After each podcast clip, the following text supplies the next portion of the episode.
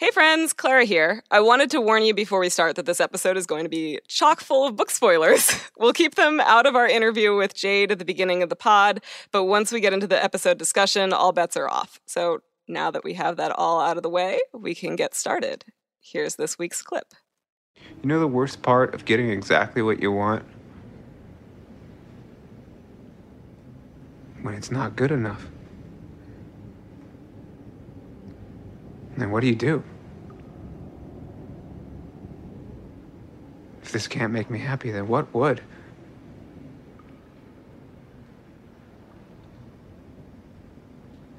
Fillory was supposed to mean something. I was supposed to mean something here. But it's all, it's just, it's random. It's so random that the only way to save my friends is to yell at a fucking plant. Honestly, fuck Fillory for being so disappointing. You know what? Maybe I was better off just believing that it was fiction. The idea of Fillory is what saved my life.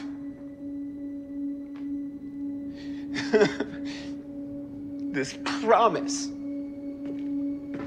that people like me people like me can somehow find an escape. There has got to be some power in that. Shouldn't loving the idea of Fillory be enough? Welcome back to Physical Kids Weekly. I'm Clara. And I'm Danny. And today we're talking about episode 412, The Secret Sea, by David Reed and Elle Lipson. We're joined in this effort by the lovely Jade Tailor. Welcome, Jade. Thank you so much. So happy to be back. Yay! Took too long, but we're glad to have you here. I'm joined by my kitties. Here's the other one. Some... Oh. She joined. Oh.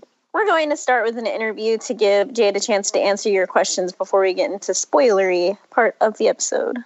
So, we received a truly enormous number of listener questions for this interview, like 50, which is, I mean, I think we have less than 50 questions in an entire episode, including all the episode discussion usually. um, but we wanted to get in as many of them as we could before we get to the episode. And Jade, you should also know that about a quarter of the uh, questions we got weren't really questions. They were just people saying how much they love you, your work on your show, your activism, or your hair. uh, I appreciate all of that immensely. Your hair is pretty fantastic. It's oh, thanks. I mean, I thank my mom and my dad for that, and I had no say in it. I hope that someday when you're it. I hope that someday when you're accepting an Emmy or an Oscar, that's part of your acceptance speech. I thank my mom and my dad for my hair. well,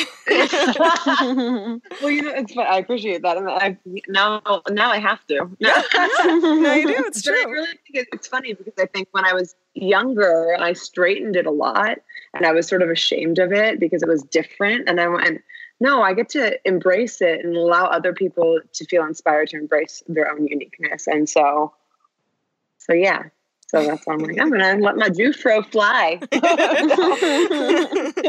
okay, so our, our first non-hair related question comes from Carl yeah. Jameson, who writes, It seems as though Kady is the only one to really have taken anything away from their alter ego. What caused her to identify with Sam so strongly? That is a great question.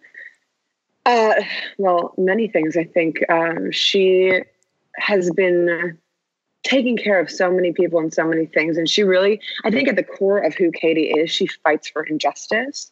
I mean, we saw that with Penny, we saw that with Julia, we saw that with her mom. Uh, we see that continuously throughout her journey. And so uh, I think there's something about that being the same Sam having that same driving force, but Sam sort of channeling it into this independence and strength. Mm. Um, versus Kady was channeling that into self beat up. Yeah, Sam has a lot more confidence. yeah, she had the weight of the world on her shoulders. They both do, but they channel it in different ways. And so I think I think Kady related to Sam more than more than a lot of the other characters and saw, oh, we have the same mechanism, yet she's channeling it into something different. And I want that thing. I want to feel mm. that kind of confidence and belief and power in myself and not mm. feel like I'm just existing for other people. I feel like this is going to be a theme of this episode. yeah. Our next question comes from Elle, who asks Do you think Kady could have become the leader she is now in season four without the loss of Penny? No. You know, I always, um, no, I think like if I look back at um, her journey and anyone's journey in life, you know, what we go through, what we experience makes us who we are. And I think she would have continued to to be his sidekick, so to speak, and and care more about him in the relationship uh, than anything else. I think it, it opened her eyes up to a whole new world of possibilities and um, and her own personal strength. And without that, like um, there's this acronym that I love, which is like if you take pain and make it an acronym, it's pay attention inward now. When somebody goes through pain, it's like if they look within and figure out like what is it that's going on within me, you can use that to either disempower you or to empower you. And she found a way to empower herself. And um, I don't think she would have been there without without that experience.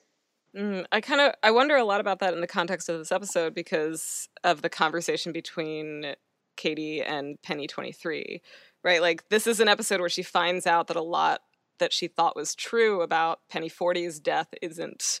How do you like? Is that gonna? How is that gonna affect her? Yeah, well, I think she she battles with that. Like she doesn't know what decision she wants to make because a part of her is like longing for for the love of her life and wants that so desperately, and then she's found herself, and so it's like which do you choose? Do you choose the love of yourself and and this um and I mean for a long time she wasn't fully living. She was um, risking her life all the time in many ways, whether that was through addiction or, or other things. And I think um, she, yeah, she battles with whether or not it's better to be with her love or or love herself more than more than someone else and so I don't think it's as black. It's not really black and white. It's sort of she she's still figuring it out. Yeah, we mm-hmm. we talked to um to Sarah and John at the beginning of the season, and I think one of my favorite things that they said was that they killed off Penny basically to create more room for Kady. And I think like especially when you think we talked about this a little bit at the time, right? Like there's this whole trope of women in refrigerators of women sort of being the sidekicks who move uh who move a man's story along. It was so cool to kind of see that reversed. Oh my I love them so much. I mean, not just for for that, but that like it, it, that's just a testament to who they are and what they stand for, and it was yeah. really beautiful. I think taking a stand like that in entertainment in general is really powerful because it says no i'm uh, we're gonna we're gonna shift and change that narrative.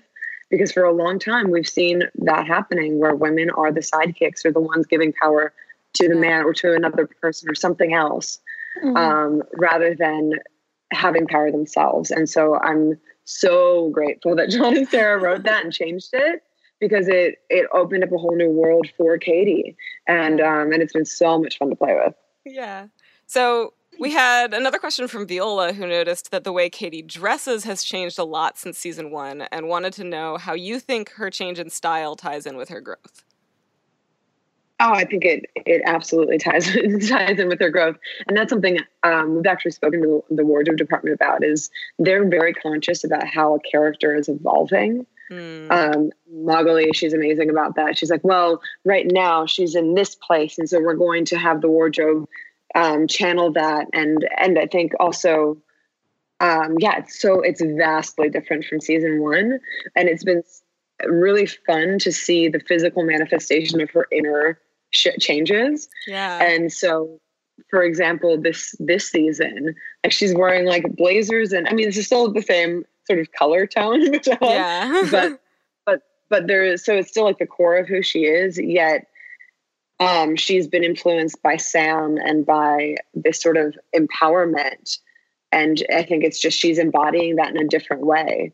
and so yeah, so they are actually really conscious about that and um, and really take a lot of time and thought into doing that. And it's it and it affects us as actors Yeah, to sure. put that on and you feel different. You're like, oh wow, this there's a different energy that that um that's portrayed because of that. So it's yeah, they're amazing. So shout out to our wardrobe department who's incredible. Very incredible. a bunch of people wanted to know about the musical episodes, your experience singing, and your musical influences. So we're going to try and combine them. What do you like most about musicals? What are some of your favorite musicals? And do you really have a four octave range? okay, so those are all great questions. And I'm a musical nut, like to the point where I collect playbills and have since I was five years old. Um, so if that tells you anything about my love of musicals, John and I, John Mettner and I have a, very similar, a very a, a bond in, in that regard.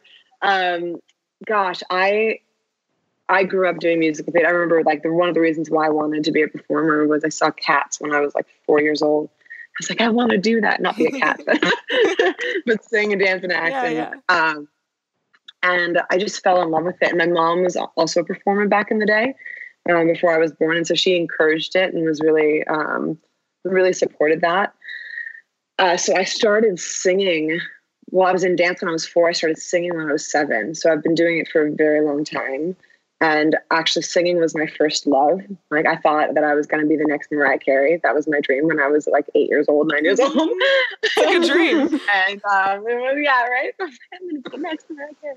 Um, so I actually fell in love with '90s R&B first Oh, yeah. Mm. and Classic. that was yeah and i loved for whatever reason soul and blues just resonated with me in a really big way and then musical theater as well yeah i've just i've been singing for a long time and i did everything from i'm classically trained and i also um, I was a trained jazz vocalist and so i've done the whole gambit um, and what were the other questions favorite musicals God, that that is a challenging one. I love certain classics like Phantom, Les Mis, but I'm a huge fan of some of the contemporary stuff. Like I've seen Rent ten times. I've seen Wicked nine times. I've seen The Color Purple nine times, which I love. The Color Purple. I wish to God I could be in that, but I just don't don't fit the mold. um, but it's one of my favorites. It's just such a powerful, beautiful piece. I could go on forever. I've seen Hamilton three times, and you know how expensive those tickets are. So Uh-huh. you know that case for going three times. Um, but yeah, I mean, music has just been um, a, a huge, huge part of my identity. And the last question. So John um, actually reached out to me while he was writing that uh, that scene about the four octave range, and he's like, "So what's what's your range?" And I was like, "Well, technically, it's just under a four octave range, so I'm like one note under, but sometimes I can hit the four octave." So he's like, I'm writing four octave just because it's a better button. Gotta round up. you're not, you're not going to say, well, three and three quarter octave range or whatever it might be. So, um, so I'm just just four octave. Yeah, we rounded up. We rounded up, but um, pretty much four octave range. Yeah. I'm honestly still pretty salty that you like weren't in the rent live. Like I really wanted. Oh wanted my god, I love you for saying that. I wanted to do it so badly, so badly. Aw. but Aw. it like I didn't even go out to audition for it because they were very. I think they had already just like put out offers to people. Yeah, I feel like they also just like went with like a younger cast, it seems like They did. They did. Yeah, there was a yeah. It was a younger cast, which I, I think is a little bit strange for Rent personally, but Yeah. Yeah. Oh well. but oh well. So bef- We'll do, we'll do the revival when it comes back to Broadway yes. yeah. five years or something. I saw it. On, I saw it on Broadway. I guess like it must. Yeah. I mean, it must have been more than ten years ago. but There- Yeah, I think it's been off for like about five years now, yeah, something like that. They're they're playing um they're doing a production of it during uh Pride month in San Francisco oh, Oh, nice. they are. this year. Oh, that's Yeah. amazing. Oh, I love that. That's, Yeah. that's incredible. yeah, it's it's Okay. like has a really special place in my heart because my um my mom's best friend slash we called him my uncle slash surrogate father. Uh, he had AIDS, and it was just Mm. he brought. I was ten, and so it was something that um, I just fell in love with it for its meaning, and I think it's such a powerful story that needs to be told. And And I think musicals are an incredible way to tell those stories because it uplifts you and makes you feel things not just from like a visual standpoint, but also Yeah. auditory. It makes you go through every emotion. It's like a full I always say the sensory experience. Yeah, totally. And for me, that that can change somebody's life if they have that full immersive experience. yeah. So Yeah. I love musicals. Short. So, uh, would you uh, sing a little bit for us? sure. What do you want me to sing? So I, I have a couple options for you, and you can choose between them. One, your favorite jazz standard, because you do have a great jazzy voice. But the other option is I heard on NPR this morning that it's Julian Lennon's birthday. So Hey Jude seems like it would also be a, a good tribute. I'm drawn to jazzy just because I just got back from a trip and I'm a little hoarse, and I think the it'll give it a little bit more of a rasp. nice little sultry. um, all right. I don't know if this. this is just one that's coming to me. Ooh, okay. I'll give you two options: one, summertime, or Sunday kind of love. oh, summertime, of course. Summertime and the living is easy. Fish are jumping and the catching is high. Oh, your daddy's rich and your mom's good looking. So hush, little baby, baby, don't you cry. Beautiful. Uh, I can't believe how great that sounded on like the crappy Skype connection. Brava. um, so we're gonna have to move to the episode soon, but before we do, I have to ask this one last listener question. Frankly, because I also want to know. Um, MM Cookies sixty nine at MM Cookies sixty nine wanted to know where's Katie's dog. My heart hurts talking about this because I want to know the same thing. there's like, it's really funny. I don't know if you follow any of the writers, but there's been a lot of like talk about where the dog could possibly be. David Reed definitely thinks it's dead. Uh, Henry had another idea for it. There's a lot of different theories as to what happens. I don't know. I would love to know where the dog is because I really wanted her to keep it. I was so excited about the puppies. Honestly, it was probably because I was so distracted on set that day. They're like, we can't have the dog anymore. She's just gonna be like, there's no work is gonna be done for anyone on set. Honestly, everyone knows when the dogs come, everybody stops working. So I'm Yeah. assuming that's what happened. Is they're like, wow. We're never going to shoot a show, and the fans are going to be very disappointed if there's puppies. so, so hopefully that. the dog will come back or we'll figure it out. But um, yeah, as of right now, I have no idea, and I wish I had the puppy. I just I just hope they like never show it again until like randomly you just see it as like it's Yeah. like much older yeah, totally. and it like waddles out. Well, you know what's funny? So those those uh, do you remember Cancer Puppy at the beginning? Oh, yeah. So that's Cancer Puppy's baby. Oh, So so that's a little tidbit of information that's fun because um, so Cancer Puppy is alive and well and having babies. that's so funny. Since the this episode, they do have the little puppies that were like, "This reminds me of Cancer Puppy." yeah, it's the same. It's the same litter, like the same mom. Oh. Oh, Yeah, so We we, had- sort of reuse them and yeah, So- it was really to try to pack even more insight into this episode, we emailed David and Elle ahead of time to get like whatever BTS moments they had. Um, we'll also, in a second, we get to the episode. I have their sort of take on what the themes of the episode are. Um, but one of the things uh, that I can't remember which one of them mentioned it, but one of them mentioned that originally they had planned to do that um, the thing, the like spell that Fogg does, um, just as like a special effect. But they were trying to make it more production friendly, and they were like thinking of different ways to do that. And they're like, "Oh, let's just turn them into puppies." And I just think that's like the greatest. That's the greatest thing. that's Yeah. the greatest reason to like have puppies on your show. Had a bunch and they were like figuring it out and they're like, that's going to be really challenging. And then somebody, I don't remember if it was David or Elle, but somebody was like, puppies, just turn them into puppies. And we're like, yeah, turn them into puppies. um, the other related insight is that Elle tried to adopt one of them, apparently. Yes, she did. She did. I'm actually glad she held off because she found the perfect baby. Oh my god. Mm-hmm. Audrey, Audrey the cutest. Yeah. Just the sweetest pup. So she made the right.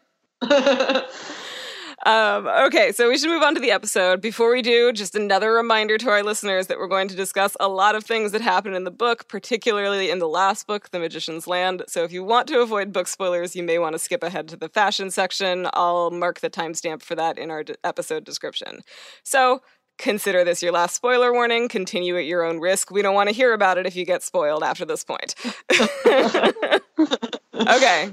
Um, recap time. And I will say the recap's also going to be a little different. This was a very um, personal and emotional episode for uh, both Danny and I. So it, there's just a, there's just fewer jokes for us. um, but here here's the basic here's the broad strokes. In this episode, Julia gets possessed and ends up killing OLU, which there's probably going to be some consequences to that down the line. Everett shares his plan to become a god and bring the secrets, uh, the secrets of the gods to the library with Zelda. And Quentin unlocks a reserve of magical power under, underneath Castle Whitespire, known as the Secret Sea. But if you'll permit me a bit of analysis in my recap this week, I think a lot of this episode is about forgiveness, that secret reserve of power that we all have inside ourselves, and the many painful ways not forgiving ourselves and others can bring us, uh, can hurt us and hold us back.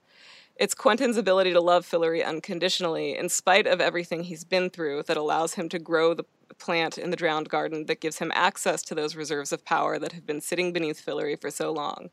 It is, in a sense, his ability to forgive Fillory, Alice, and most importantly, himself, that gives him uh, what he will need if he's going to save Eliot and Julia. So that's my analysis. I haven't run this past Danny, so we'll start just by asking her, like asking you, Danny, does this resonate with you? Does it sound right? I mean, it does sound right, but you did also totally forget Kady's storyline here oh, in shit. recap.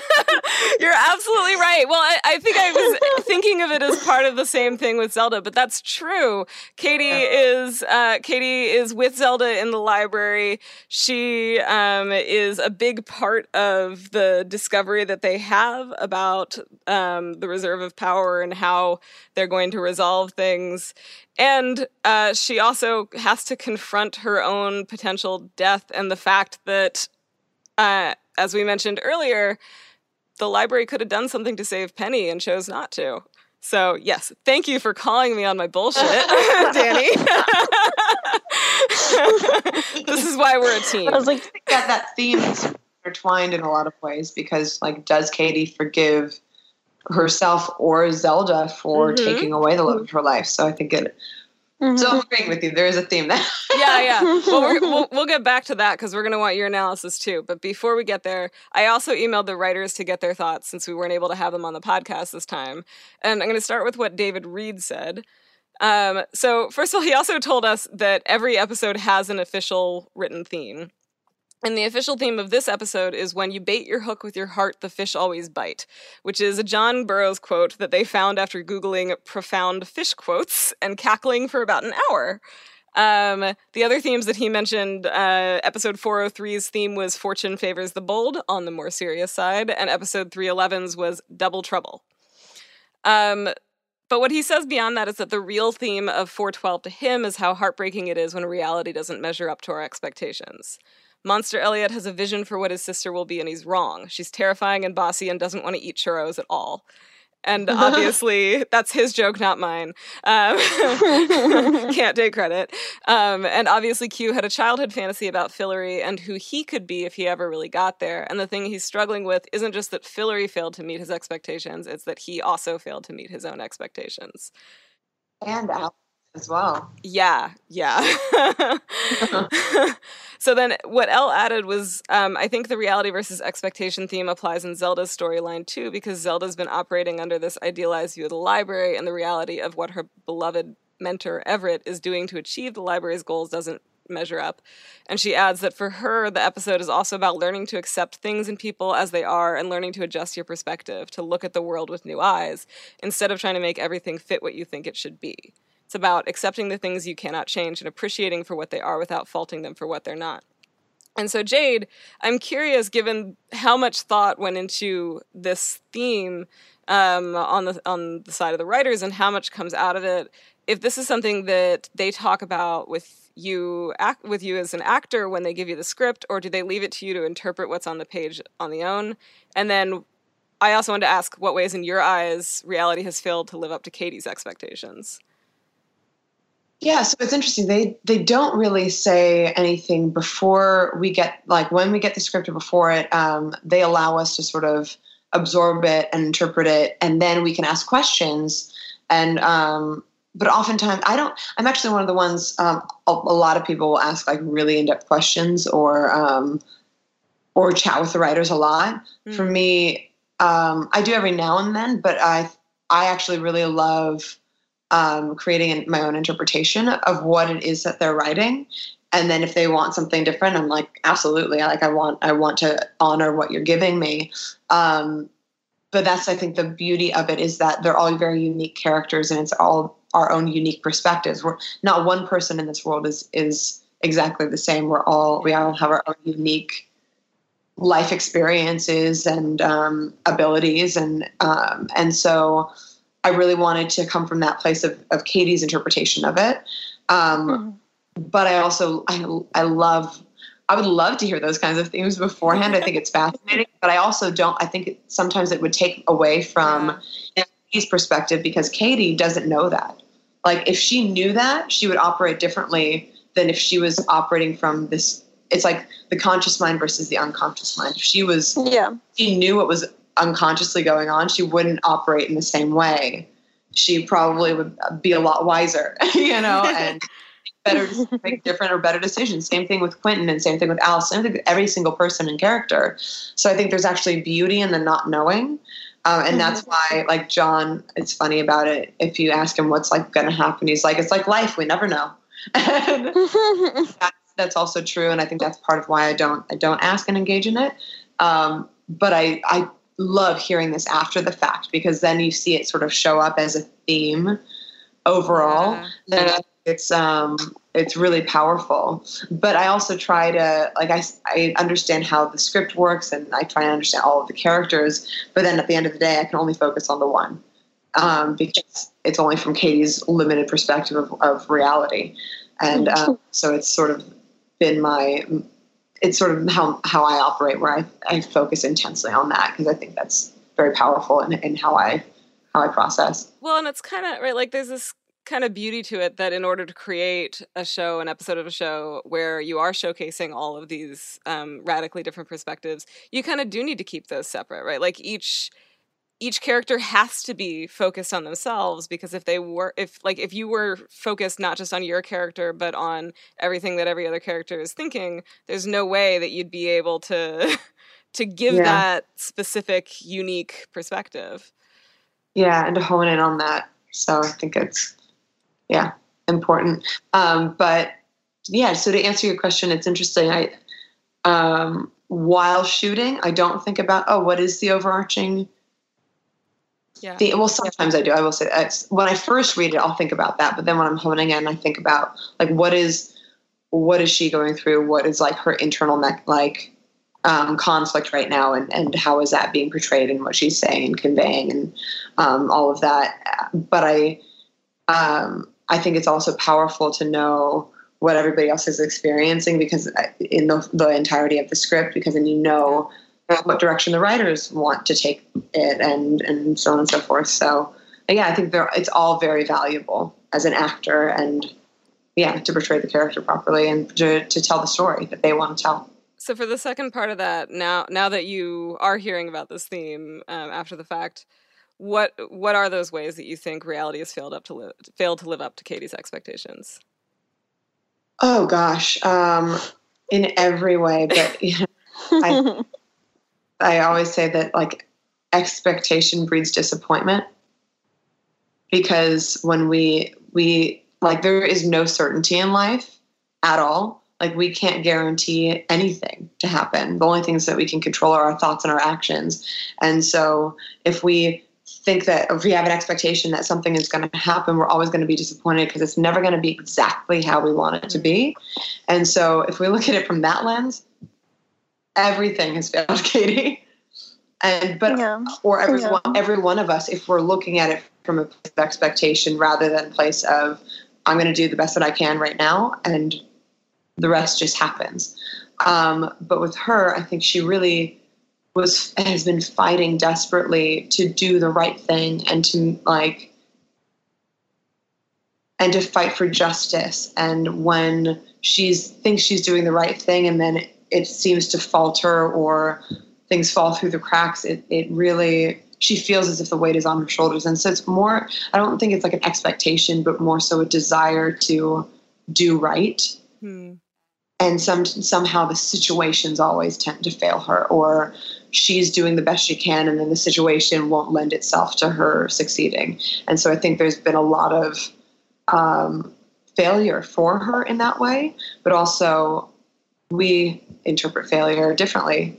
Every one of us does, and I think um, I think in many ways she's succeeded. So I don't know if things really fail her because she's learned and she's evolved and she's grown. I can go on about this forever. um, yeah, so I think it's very like very it's a very in-depth feeling where where yes she does believe her personally believes that that life and things have failed her yet i don't believe that they have truly kady's storyline in this episode is kind of brutal. She learns that the library could have saved penny 40 that he didn't have to die and despite the fact that she's come so far that she's found so much else so much else to give her life meaning it kind of breaks her. Can you describe for us what you think she's feeling and going through? Does she really want to die? Yeah um, i don't know why you saying that. Just made me emotional. It just like brought that up again for me. I'm like oh, oh. Um, every time i'm in kady's shoes and i'm portraying her i'm thinking what what would that be like? And it's very a very challenging thing to think. Well, what if the love of your life died and you had the opportunity to be with them again? What would you do? Hmm. The truth is, I I don't know. I think I would be in the same exact position that Kady's in, going, do I want to live a life of like joy and happiness with the love of my life, or do I want to have inner peace and fight for for others to to succeed um, but miss out on on that beautiful thing that i have it's just it's a very challenging conflict that um, i think would be hard for anyone to wrap their head around. And i don't know that she wants to die but i think she just wants to be with penny. So yeah. it's like that's the consequence she would have to face in order to be with be with her love. And it's just a testament to how deep her love is for him. Again, I think she um, she battles with that because she's finally found love for herself, and so which is more important to her, and we don't really know yet. Yeah, it's a real identity crisis for her. It sounds like. Absolutely. I feel like Penny forty like sent Penny twenty three back, knowing that he was going to be there to have that conversation with Kady. Mm-hmm. Well, he kind yeah. of talks about that in the in that episode. Which what episode is that now? Three or four oh six? Six. Six. yeah. Well, there were two because I was four, five, six. I think it was seven. Okay. I was off in four, and five, and six. So I think it was seven. Yeah, I could be wrong. all to me. I think it's six. It's all like. Oh yeah, he talked about it separately, and yeah, then yeah, yeah. Talk- yeah. I'm confusing the scenes. I imagine that's an easy thing to do. oh yeah. Well, it's just like life when you're trying to reflect. You're like, when was that? Was that that year? It's sort of like the same thing where you just there's no timeline. It's just all one yeah existence. Anyways, go yeah. ahead. um. So there's there's this little detail I want to ask you about before we move on from Kady's story, which is uh, that when Kady needs to wake Zelda up, she slaps her, which like it might not be a thing that I would notice, except that Kady spends so much time punching people that like the contrast of that feels like it's almost sweet. Like she's she's intentionally holding back so she doesn't hurt Zelda. And I, I just I, given their history, I thought that was kind of fascinating. And I wanted to know how you view Kady and Zelda's relationship at this point and um, who you think Zelda is to Kady now. Yeah, I'm going to start by saying something in, in, contrast to what you're saying, where I actually think a slap wakes people up, a punch knocks people out. So I think she was actually doing it just because she knew that would be more effective. Oh, just more practical. Okay, okay. no, um, but but I mean, this is new information that she's just found out about about her not saving Penny, and so now I think Kady is conflicted in so many ways. One, because she's now found out that uh, or like the potential of her dying and being with Penny is is a conflict, an inner conflict, and then also finding out that this person she's just learned to trust. Oh, Kitty! I'm just being really derpy. oh, what a cute. Wait, is that is that um? That's, That's Dobby. Dobby. Okay. Oh, Hermione is the black and white tuxedo. Sorry, you were uh, saying something profound. no, it doesn't matter. Cute kitties, cute fluffy things are more important always. um, but just essentially how uh, this is new information that, that Zelda yeah. could have saved Penny. And so she's just started to build this trust with her. And so I think it just, again, shakes her, her core of her belief system. And, and, um, you know, it's interesting that like we talked about themes and part of it for me, I kept envisioning this like unveiling, unveiling of truth, unveiling of truth, unveiling of truth. And so this part like unveils the truth here. Like even though like Quentin had resistance to Fillory and to Alice, it unveils the truth beyond that, which is there's a quote that a, a teacher told me once, which is you're only as angry as you are hurt. Mm. And I think that's exactly what it was with both of them. And so that's like for me has been the theme is Kady has only been as angry as she has been hurt. And again, she's thrown off by by Zelda's conf- like unintentional confession and now doesn't know what to think. Like she's she thought that she would be able to sort of work with this person at least or at least started building trust and now again shook her to the core of not knowing what stance to take, what direction to go, or who to trust or who to believe. Yeah. So, um, it just puts her in a very precarious situation. Okay, so I think the next thing we should talk about is uh, Margot's in love. She admits it, and the object of her affections is a goldfish.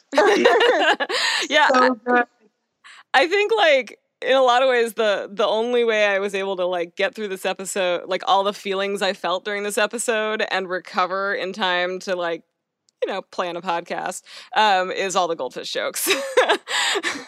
so good, right? It's I honestly so I'm they the, our writers never cease to amaze me. They're just incredible in so many ways. Um I mean, it was it's so good. It's so good. And the fact that Margot and Josh are in love, and I love that scene where they're um, with the vet Alex Weed, who's amazing and so funny and hilarious. Gordy. What do you say? Gordy.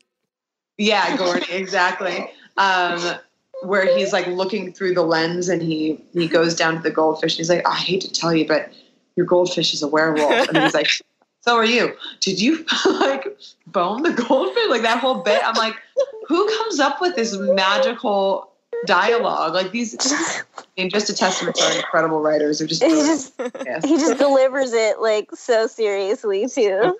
Yeah, it's amazing. I I asked them what their one takeaway from the episode was. Um, and David said his one takeaway was don't take your pets to Gordy. And Elle said her one takeaway was Trevor Einhorn makes a really convincing goldfish hashtag method acting. oh my god, that's so funny.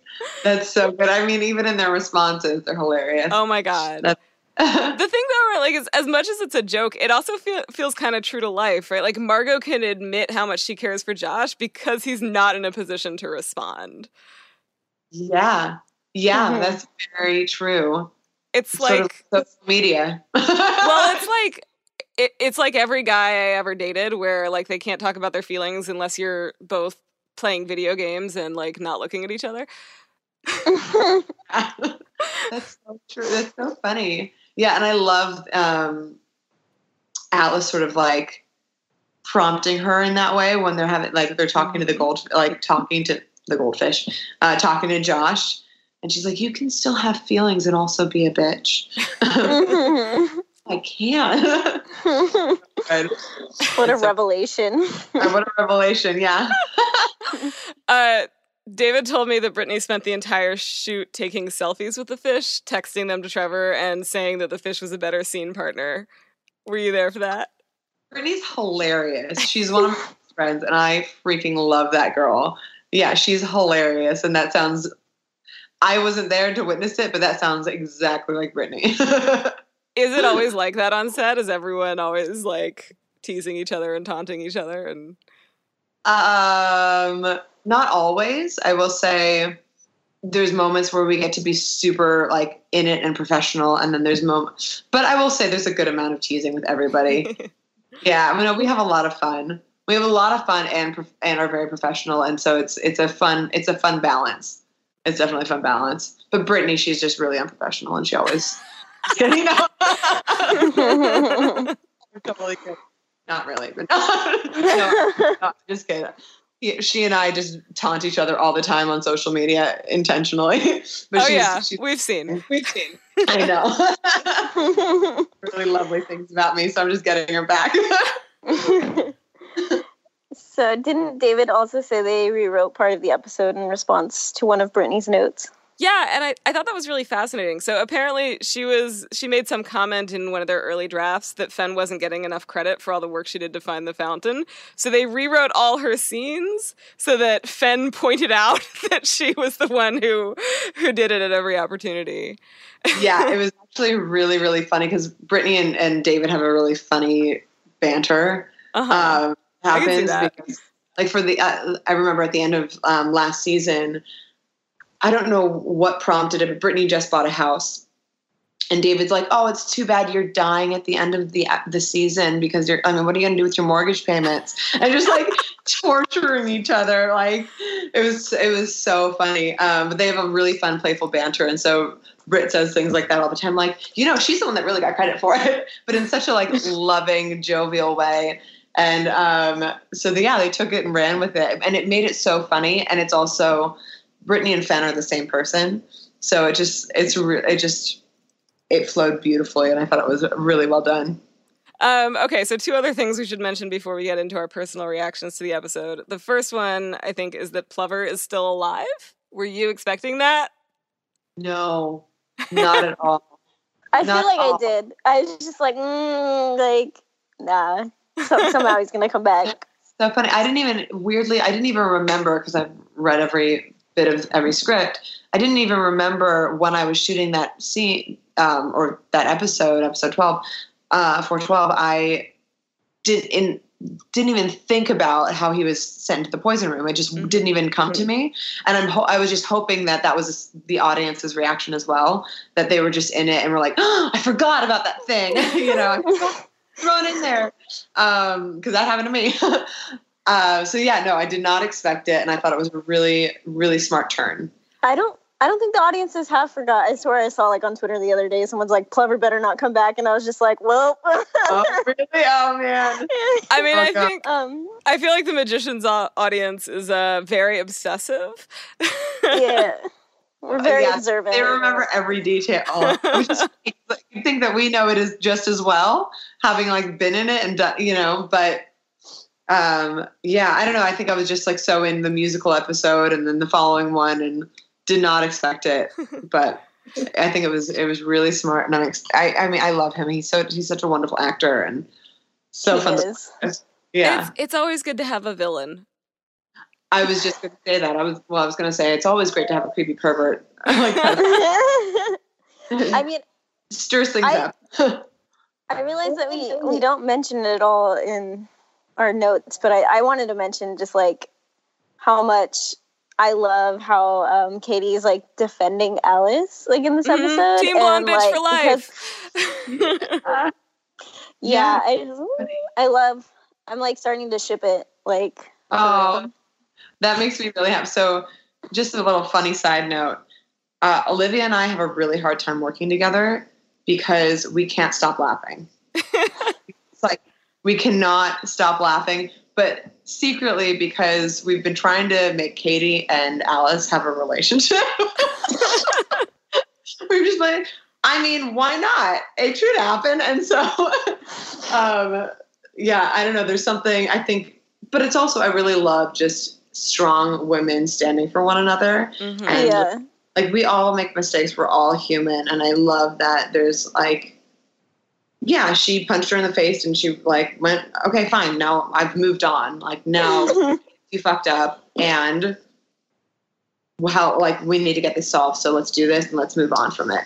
And um, I think she recognizes. I think they both recognize that they're powerful women that are um, are taking a stand for for what they believe in, whether it's good or bad.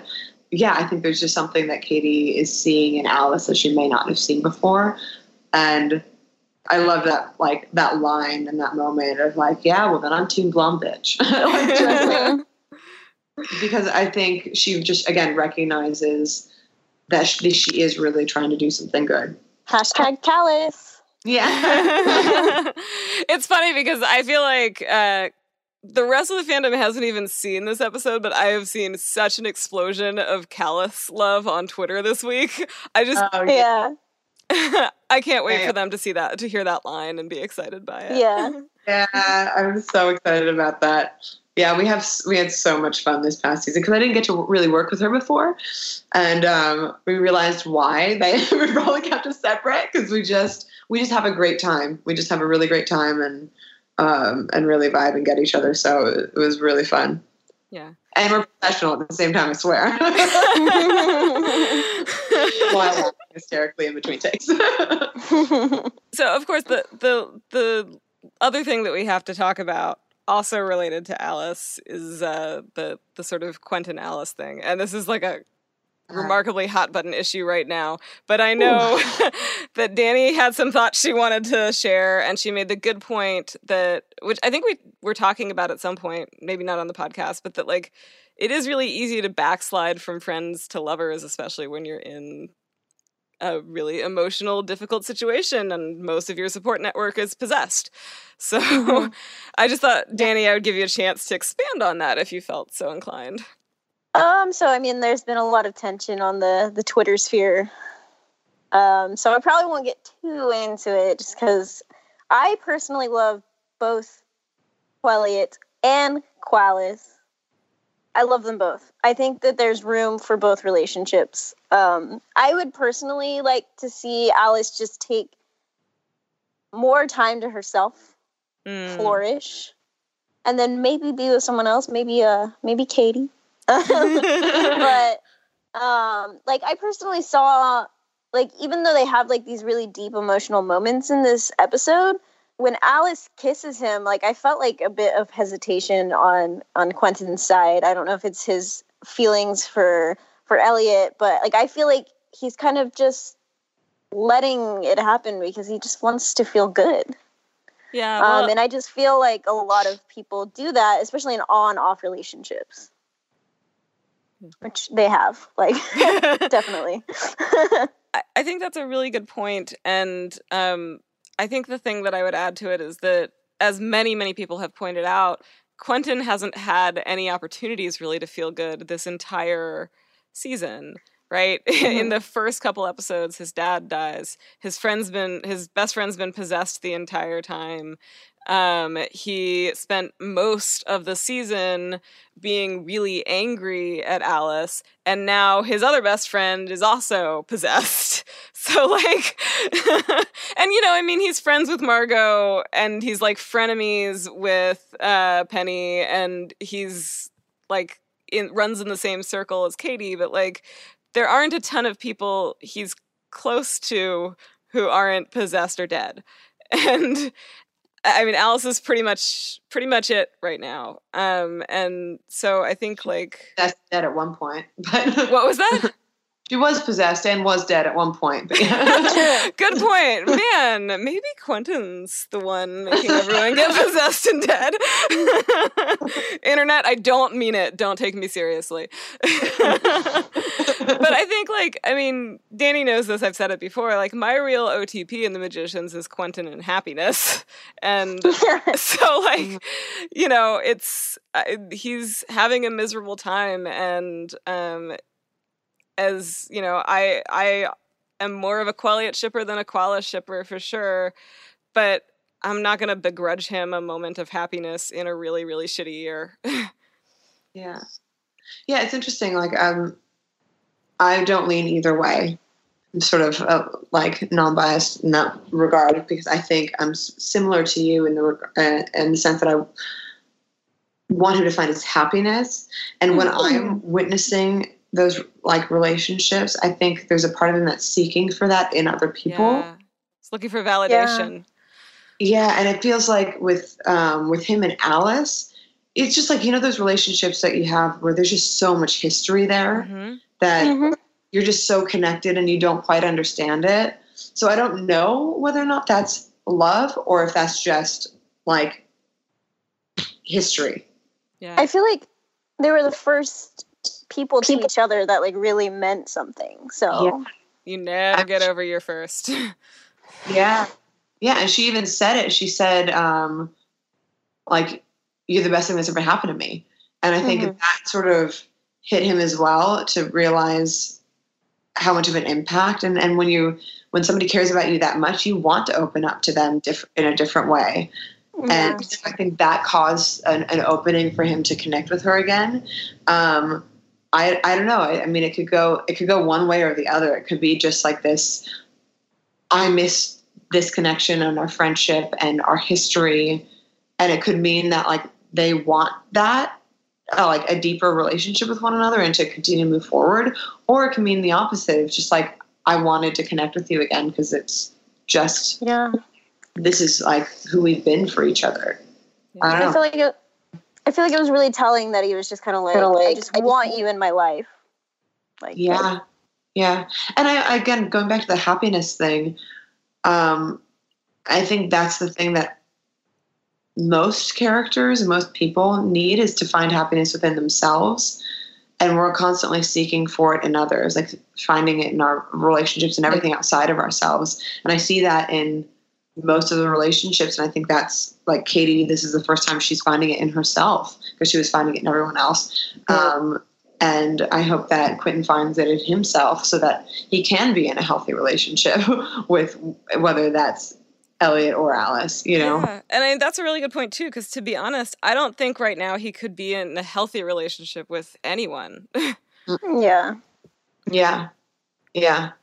I mean, there's just a lot of pain and a lot of history and I think a lot of healing that gets to happen around mm-hmm. all. And but I think but I think it was a first step yeah. towards healing. Yeah. With Alice at least. Yeah, we talked about that a lot in the last episode that like we're you know whether or not they have a sort of romantic another romantic interlude, right?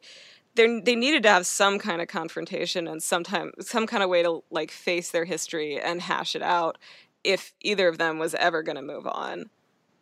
Mm-hmm. Yeah, absolutely. Absolutely. To start. I'm thinking about what you said earlier about the what was the the quote? It was something about like um, you're only as angry as you are hurt. Oh yeah, yeah.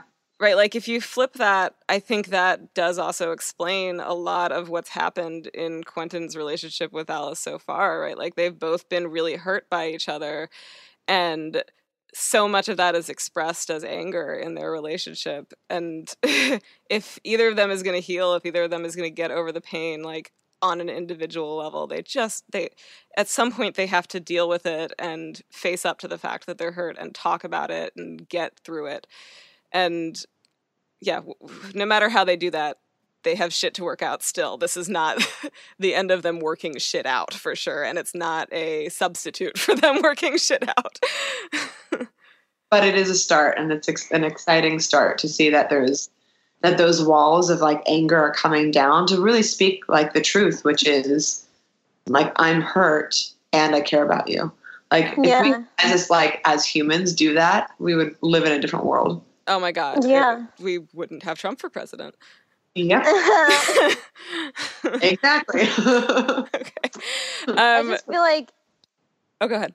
Uh, I said, I just feel like at the end of the day, like it, it really reminded me of their confrontation at the end of season one, like right before, um, no, at actually the beginning of season two, right before Alice is about to face the beast. They still haven't talking about their shit, and it's just like at the end of the day, they just really care about each other, and and when you're betrayed by somebody that you care about, it hurts more. Oh my god. Mhm. And you want it to So- mean something too, right? Like I think that's part of it too. It's like I I don't know how much of it is genuine love and how much of it is just wanting what they've been through. It's like what you're saying about history, like wanting what they've been through to have some meaning. Cause like if it, you know, if it means they're destined to be, then maybe like that's a way of shoving the pain under the rug. Mhm. Yeah, yeah. All right, we, we do need to move to fashion soon, but as I as we mentioned on Twitter, this has been a very personally meaningful episode for both me and Danny, um, and we have been avoiding talking about that roughly the entire episode so far. So, want to take a minute to do that. Jade, sit tight with us. Um, I should also say. This has gone two ways when I've practiced it. Either it sounds like I'm reading it entirely or I burst into tears. We'll find out which one it is now. I- um, All of it. So cool. thank you for being authentic Yeah. and honest. sort of what this is going to be about. Uh. um, so something that I think uh, most people probably wouldn't guess at me guess about me unless they know me really well is that I'm actually a really sensitive person. I feel things very keenly. I'm easily hurt, but for most of my life, that has felt like something to be ashamed of. Um, and afraid of, and it's something that I have spent a lot of time and effort trying to hide. Um, feeling things as strongly as I do has seemed in a lot of ways like a liability. And you can't just like carry your liabilities with you wherever you go if you want to get through your day to day life and accomplish your goals. So I spent a lot of my early life uh, learning kind of how to set that aside, to compartmentalize, to look tough, to be tough, to be to be High King Margot in a lot of ways. Um, but no matter how much of that you do, it doesn't really change what you are on the inside. And so I have always still had those very intense and often volatile emotions swimming around inside me. And it's something that I've never been quite comfortable with. Um, in our first Q&A with Lev, we asked him what Niffins were based on, and he said something that really stuck uh, stuck with me. I think it probably stuck with both of us. Yeah. um, so he said, I've always felt in danger of being overwhelmed by my own emotions and even destroyed by them, by their intensity. That's just what being a human day to day is like for me. And writing is like that, but even more so. When I write, when I'm writing well, it's at a pitch of emotion which always seems to be on the edge of some indefinable disaster, as if it's going to be too much for me to contain. Becoming a Niffin is about losing control, drowning in your own emotions. Many years ago, about 25 years ago, I read by chance a paragraph in a magazine, a description of a woman having a nervous breakdown while sitting in an airport and how it felt. It felt like she was turning into a ball of fire. That made a deep impression on me, and the paragraph ended like this Now she was a ball of fire sitting in the airport. Nobody noticed. You can probably hear that resonating with the first line in The Magicians. A Niffin is what would happen if what that felt like was actually literally happening. And ex- it's an experience that I think has analogs in a lot of things in addiction and mental illness, but also in artistic creation and in love. So that description speaks to, to me, Clara, on a really deep and personal level. When I went back to therapy about four years ago, I remember asking my therapist very seriously, and I feel like I feel like I remember that I told her like I'm not being glib, I'm being very serious because I thought she was gonna not take me seriously. But what I asked is like, what is the point of feeling negative emotions? What's the point of carrying around that hurt and that baggage? And I don't remember what she said, other than that she had some you know, very good reason. And now it's mixing in my head with four years of therapy. But in the last few years, I spent a lot of time just kind of learning to make space for the things that I feel. And if you look at me on the outside, I'm not sure how much I've changed, but on the inside, everything is a lot less overwhelming, even if it's still intense, even if it's still even if I'm still feeling all the same things, it doesn't feel like they're going to consume me in the same way. Um, the fact that I returned to therapy four years ago, just a few months after I finished The Magician's Land, isn't a coincidence.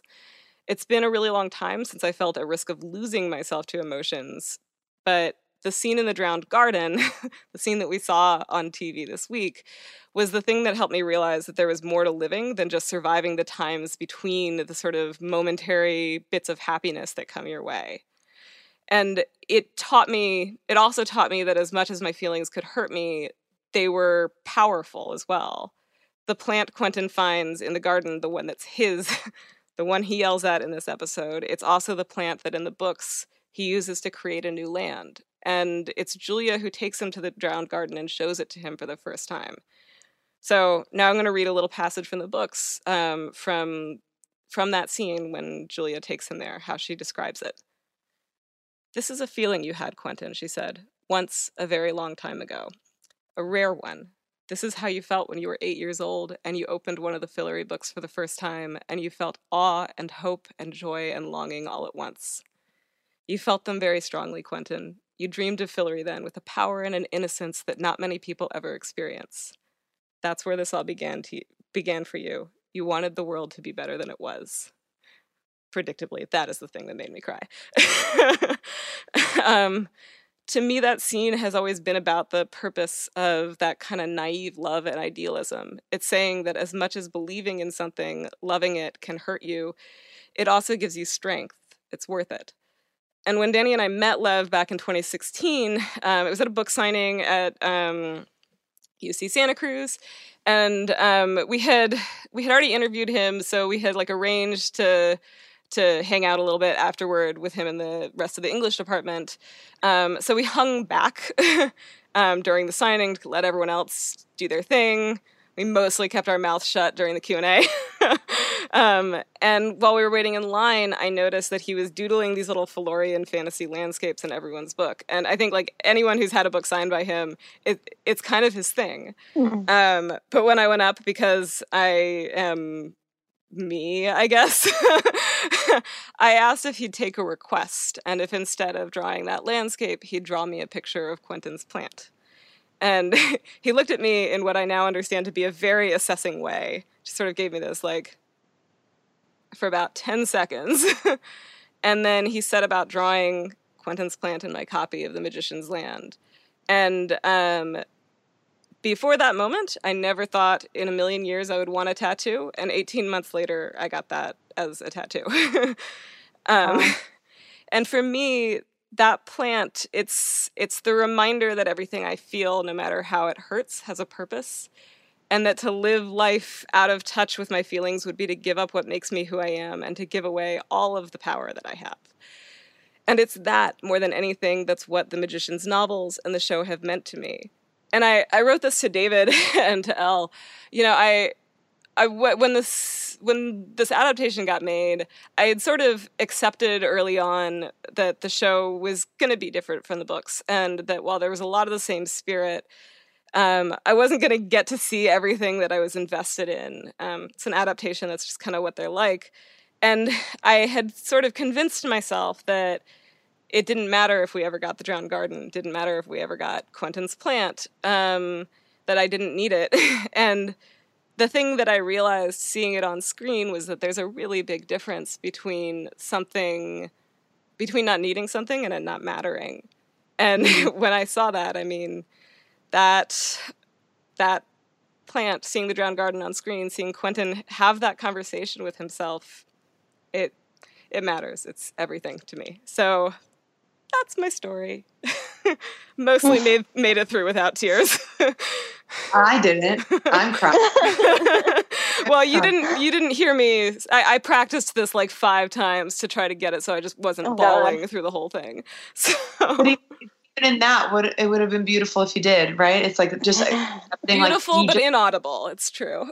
but I'm like allowing it yeah. to be, like accepting those yeah. feelings, whatever they looked like you know, I think it's it's such a a profound and beautiful message, and I'm so grateful um, that you shared and were authentic in that way and vulnerable because I think um, I relate to you entirely. Mm-hmm. And I think it's something that most people don't feel like it's safe. I'm going to get emotional.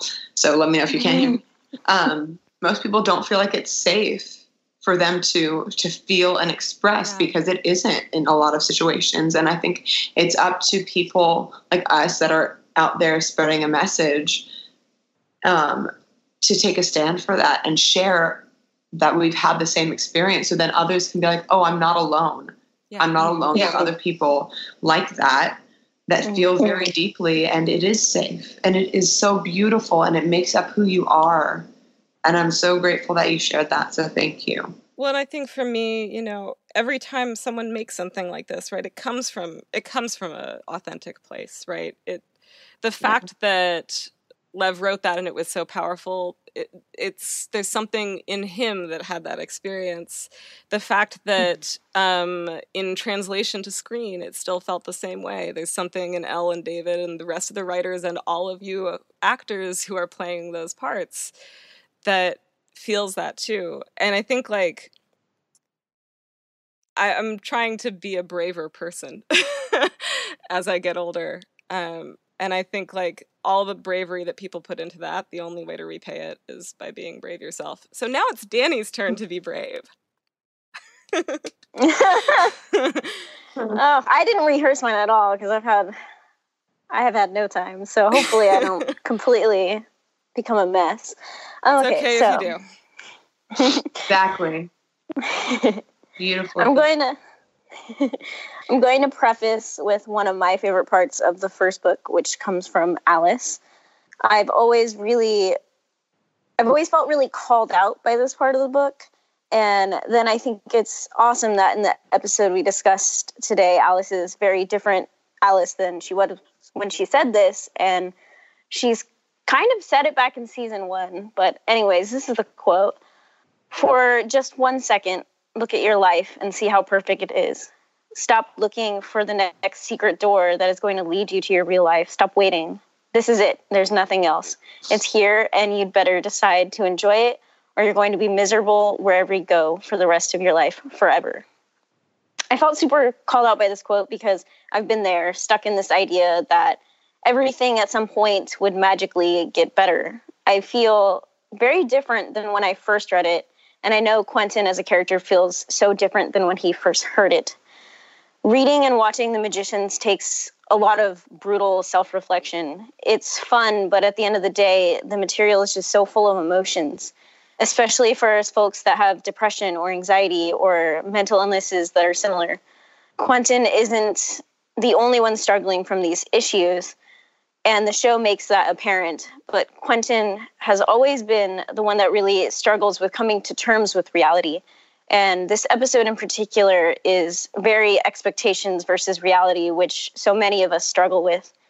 I was so happy that Alice finally was like, "It's okay that you love Fillory. Yeah. How much, how much you believe? Because at the end of the day, it is something she loves about him."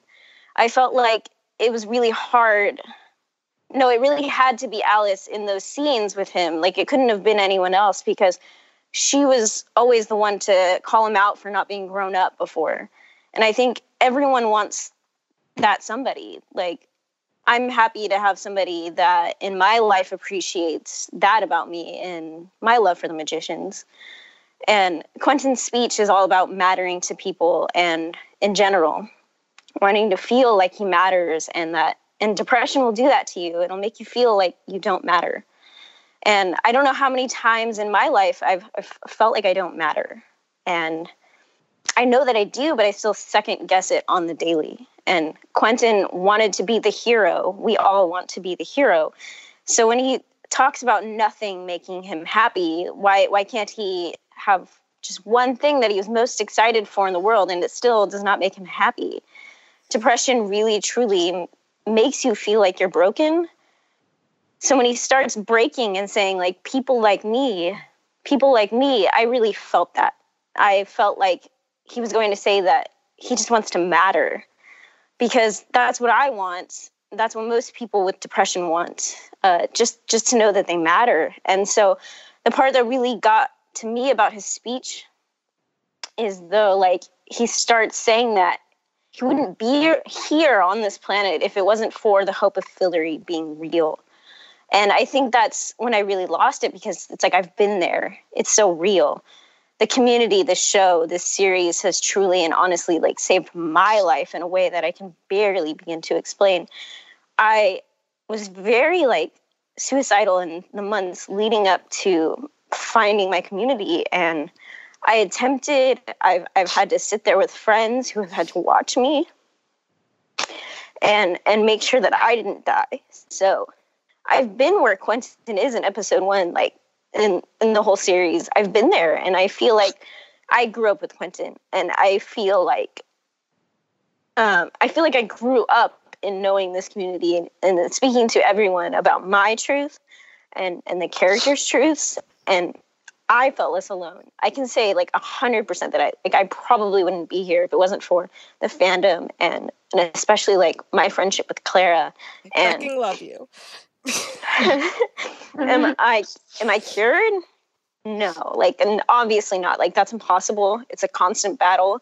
And I feel like I've grown up and and Quentin's speech in this episode just got me in a way that I wasn't sure I would ever see in a TV show. Like a way that I wasn't sure they'd ever be able to write into the show that the book the way they the book did. So Quentin Coldwater means a shit ton to me.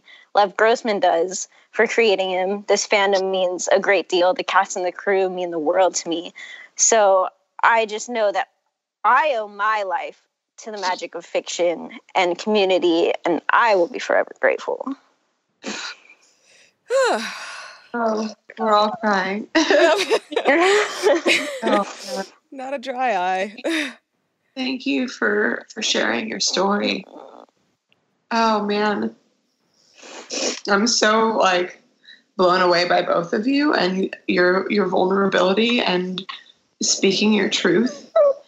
And I can't tell you how much it means to me as somebody that's part of this show, knowing that it's impacted you in some way. It I'm somebody that's gone through a lot of depression as well in my life.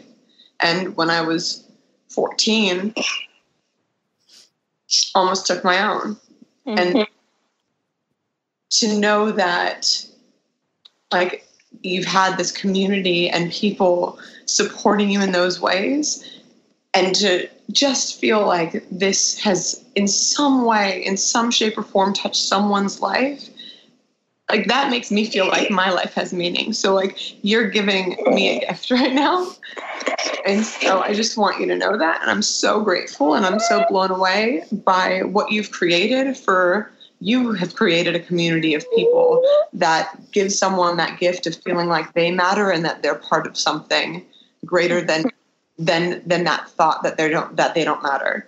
So I just like I'm so honored to be part of this right now and just to be able to speak to you and just thank you for everything you both are doing. I'm like, I'm a mess. we're, all, we're all verklempt. I resort to Yiddish and joking when I'm emotional. I'm schwitzing at the time. I'm like crying and sweating and uh, oh, so much for that.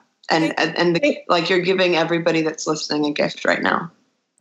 Thank you for sharing that about you too. Um, I think it's depression and suicide are so stigmatized. Um, yeah. That it, it just it becomes this thing that is kind of in the fabric of our, a lot of a lot of our conversations that most of us never talk about with each other, that most of us never share. And I don't know where I'm going with that. Just that I think that the biggest gift we can give each other is to be open and be willing. Absolutely. I'm, I'm glad you. you. said that because thank you. Honestly, I think that's the first time I've said it in public. Hmm. It's very freeing because I think I've held on to a fear of um, how somebody might perceive that. Yeah. But but it's honestly um, I think it's so valuable and so important. And as somebody that's you guys, myself, that are putting content out there that are in the spotlight in, in any capacity, it feels like there's an obligation to to speak those truths so that it shines light on it so people don't feel like they're alone and people know that they can move through it. I you know i had it took me years but i but i got to a point of, of understanding where that came from for me and being able to to heal it to a, to a capacity you know and i and to so my message for anybody that's listening is really that know that there's people out there that care and that understand and that are going through it and that it's not the end it's just the beginning. And this is like we were talking about earlier that those painful moments inform who you are. So like knowing that no matter how deep the pain is like somebody once said to me that um, and i thought this is a beautiful analogy that when you're hurting so deeply your heart is a muscle. Mm. And it's just getting stronger and stronger because it's having a bigger and bigger capacity to feel. Yeah. yeah. And so you have an enormous heart and and it's just getting stronger and stronger and um, and I am a firm believer that that we can overcome anything if if we believe we can and if we have the support. So thank you again for for opening that up for me and for everybody else that's listening. I think it's incredibly important right now because I think um, it's something that is um, not talked about enough. Well, shall we all take a drink of water before we go on to fashion? I think we're all getting dehydrated. do a little. It's funny because Arjun like just posted a video on like oh, Twitter earlier. Yeah. Like pretty much about like similar like like I'm here for you like saying he's been through it too. So yeah, yeah, and that's I think you know on our show there's a lot of people that have gone through a lot, and I think that that's why they're able to convey so much heart in these stories mm. because they've been through it and they know it. yeah. so um, we did promise a fashion discussion.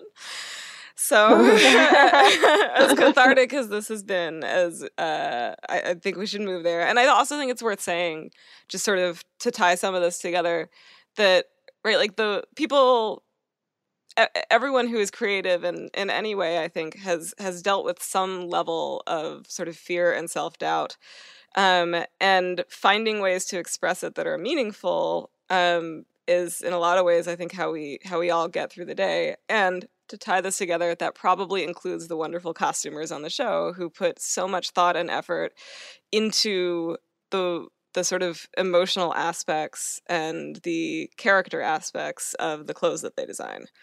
Mm-hmm. So that's my awkward segue. Um, and um, before we get anything into anything else, Jade, I have to ask you about the library getup that Kady wears in this episode and the last episode because it's fucking amazing. How much do you love it? And are there any details we might have missed about it, especially like any bookish details? Because we know that that's big in the library. In any what details? Sorry, like book related details. Oh yeah, no. So um, so it was actually really fun. So we had Tracy. so funny.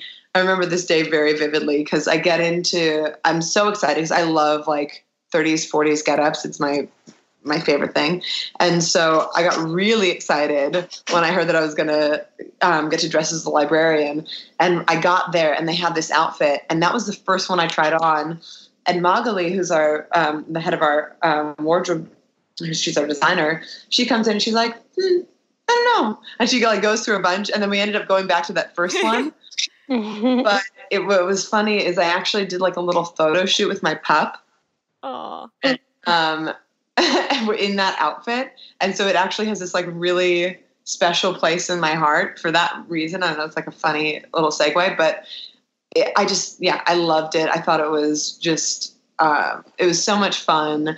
We never know if there's little snippets that are going to be taken out of the episodes for timing or whatever it might be, uh, or it just doesn't fit in in the final cut. And um, there's just this moment where Kady uh, comes in and she's super uncomfortable and she's pulling at her collar and like wearing this suit and that was really fun to play into that sort of discomfort because it's such a different outfit for Kady.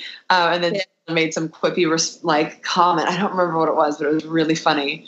Uh, but they ended up cutting it. But it was it was really fun. But point is is that our wardrobe department's amazing and um, and I think that uh, they made it they made her look like she belonged there, which was the whole point.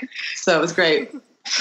Um, so there's there's two other fashion notes I want to mention. Um, one also cl- tied to plot is uh, Dean Fogg's Bond suit.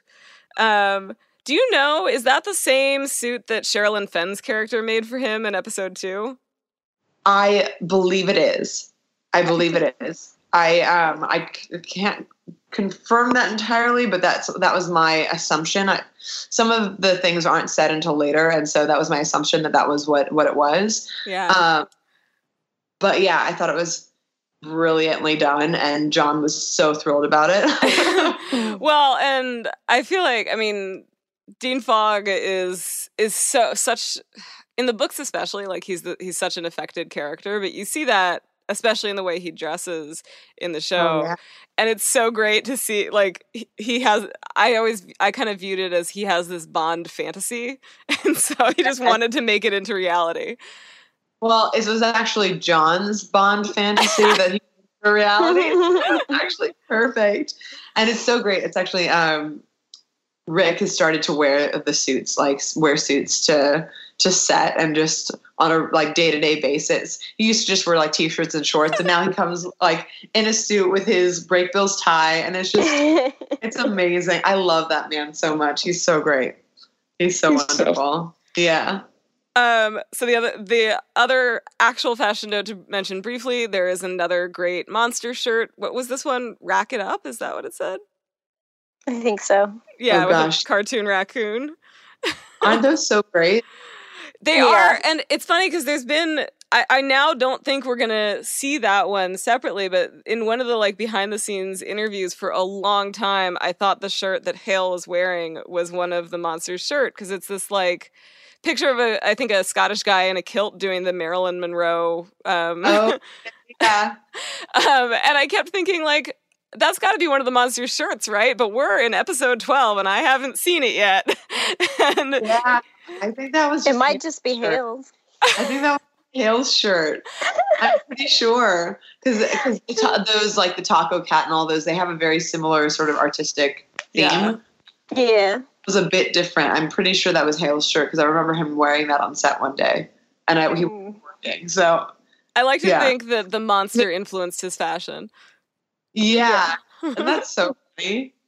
I love that. Yeah, it's been an, like a really fun ride with the monster this year. and now we and now we have a second monster. We have a second monster, which brings me to my very last point, which is not strictly fashion, but I noticed that Julia's makeup changes after she becomes possessed, and, and apparently, yeah, and her hair. But apparently, most of possession is like eyeliner and hair gel. That's what I've decided. yeah. Well, in her case, it was eyeliner and a crimper, but same thing. but I I love seeing Julia this way, even though it's technically not Julia, just because like it reminded me so much of like what book Julia is supposed yeah, to be like. Trader Julia. It, like, yeah. Yeah. Like all feral true. and stuff. yeah. That's really true. That's fun. I love that. That's really funny. Yeah. Totally. I lo- and I love Stella's like voice that she puts on for the monster. It's yeah. good. She does yeah. a good. She does a good job. Totally. Yeah, it's really fun. Jade, any other fashion notes from you before we move on? Anything we missed? I mean, I just I'm just constantly impressed. I I desperately wanted Kady to go to Fillory and turn into like Xena Warrior Princess or something. Oh, like yes. That right? But instead, well, the two times she went to Fillory, she was just in a plaid shirt, and that was I was like, come on, no, not again. Um, so I was just a little little jealous. But Brittany's outfits, like I mean, Summer's outfits are always incredible, but Brittany's outfits have stepped up, and they're yes. incredible this year. I just I'm blown away. I think it was what what was it? Was it ten? The musical. Yeah, well, ten, but also ten and nine, I think, were like two outfits that were incredible. Where she had the braid going around her uh, forehead. Yeah. Mm. that outfit was. I mean, they just do such an incredible job, and they make it from scrap. Like they, s- I'm just blown away by by our fashion department. Fashion, wardrobe, all the. The pantsuit she wore in the in the adventure episode was also Oh, really yeah. spectacular. I Yeah. I just love her braids. right? Yeah. They. do- I mean, her hair's not that bad. She's got like gorgeous hair that's down to her butt. It's just amazing. So they can do like incredible sing- things with it, and yeah, it's really beautiful. So I love, I love what they've done with Fen this year. Yeah, it's been great. Yeah. Okay, um, that brings us to MVPs, and I'm actually going to start with an MVP uh, that came from L, um, who asked us to give a huge shout out to the badass director Shannon Kohli, who uh, this, is- this is a quote, who wrangled an episode with lots of challenging emotional scenes as well as a complicated action sequence and brought it all to life beautifully. She used to be our A camera operator for the first few seasons, so she's been in the show since the beginning, knows and cares about it deeply, and is just so much fun to work with as a director. So since Elle did a shout out in her email, I wanted to make sure we captured it. That I love Shannon so much. She's such an incredible director and person, and she just gets the show on a, on a different level because she has been there from, since the beginning. And she did the musical episode as well. And it's just like, yeah, she's been such a gift to have back as a director. I just, I adore her so much.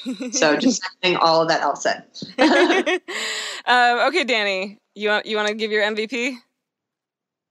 It was Todd, obviously. No, I'm just kidding. I just had to mention him. No. she has to get Todd into every episode. I have to get him into so every good. episode somehow. But no, honestly, it was Jason. Like, he, like he just was so much emotion, and obviously, like made me feel a lot. And you could just feel the honesty in his performance. It's Yeah, um, it's fucking crazy because every single performance in this episode was just was like uh, 11 on you know you turned up the dial to 11 um hmm but I, I also gave it to Jason, and honestly, part of the reason I gave it to Jason, in addition to everything you just said, is that I feel like the show doesn't give him as many opportunities as it does other people to to really display his range as an actor. Um, he spends so much time in that kind of in that sort of low level depression part that like getting to see him go out of that comfort zone and and you know yell at a plant um it was it, was riveting in a way that I feel like I've like I think Jason is great, but I feel like I've never been so riveted when he's um, when he's been talking before. So I think for that reason, I mean, maybe maybe my MVP should really be the the writers for giving him that range and. David and Elle, you know I fucking love you, uh, but um, yeah, I think my I think I'm gonna give it to him too, or give it to everyone, whatever. I, I agree with you on the writers. I think they've there was so much for each of each character to like sink their teeth into. It's honestly it's the writers and creators and everything that they, they give to us. And I think um because Jason's an incredible actor, he really is. I got to like work with him and see him on Aquarius um, Mhm. years Mhm. ago, and he's just he's incredibly talented.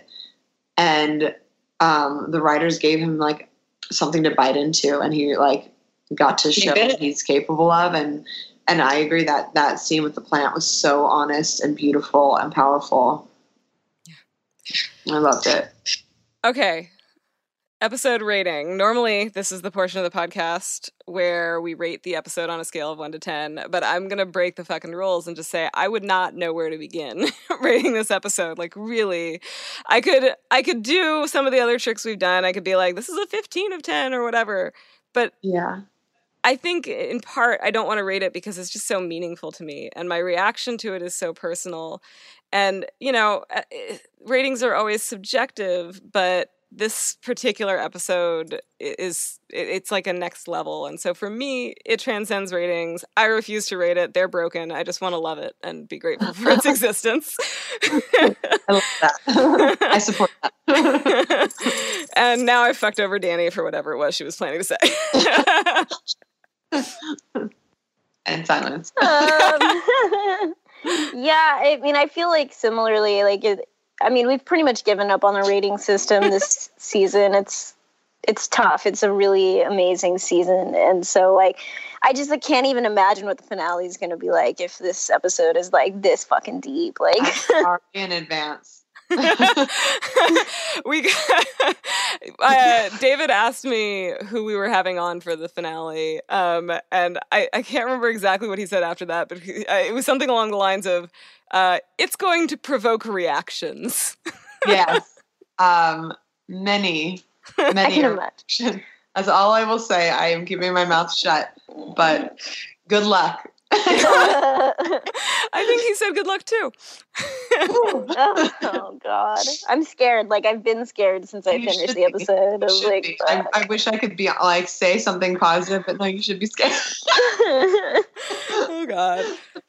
We'll see if we make it uh, to next week without it. dying of stress and anxiety. yeah. Jenny, what about you? All right. Anything to add before we wrap up, Jade? Oh no, I uh, again, I'm just so grateful for for what you guys are doing and for um, being so so vulnerable today. It um, it touched my heart, and I know it's going to touch so many people's. And I'm just um, I'm grateful to have been on this and to have been a part of it. So thanks for having me. Thank you. I'm so glad. I'm so glad that this was the episode we got to have you back on for. You know? yeah. Me too. And- so so. And thank you for opening up to us as well. Like we have to we have to say thank you as well because honestly it meant it meant a lot to me to have you open up back. Oh, thanks, thanks for Yeah. saying that. And reach out to me. Let me know what happens uh, to you guys after you see this finale because uh, if oh. you need any consoling, let me know. have a little no. support group. All right. Well, on that All right. note, I think we've Yeah. come to the end of our show. Um, Jade, thanks for being here today. Thanks for for being part of this uh, weird ass experiment and being open and vulnerable on the airwaves. and uh, thank you for everything you do on the show. Thank you guys so much. I appreciate it. Oh. Yay. Lis- listeners, thanks for tuning in. We hope you liked. We hope you. We hope you liked, enjoyed this episode, is what I wrote, as much as we did. um, tune in next week for our breakdown of the finale. That's it. Bye.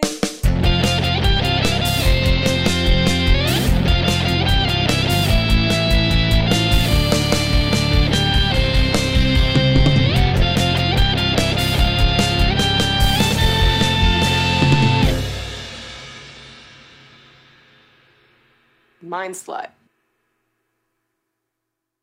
Oh, kitty.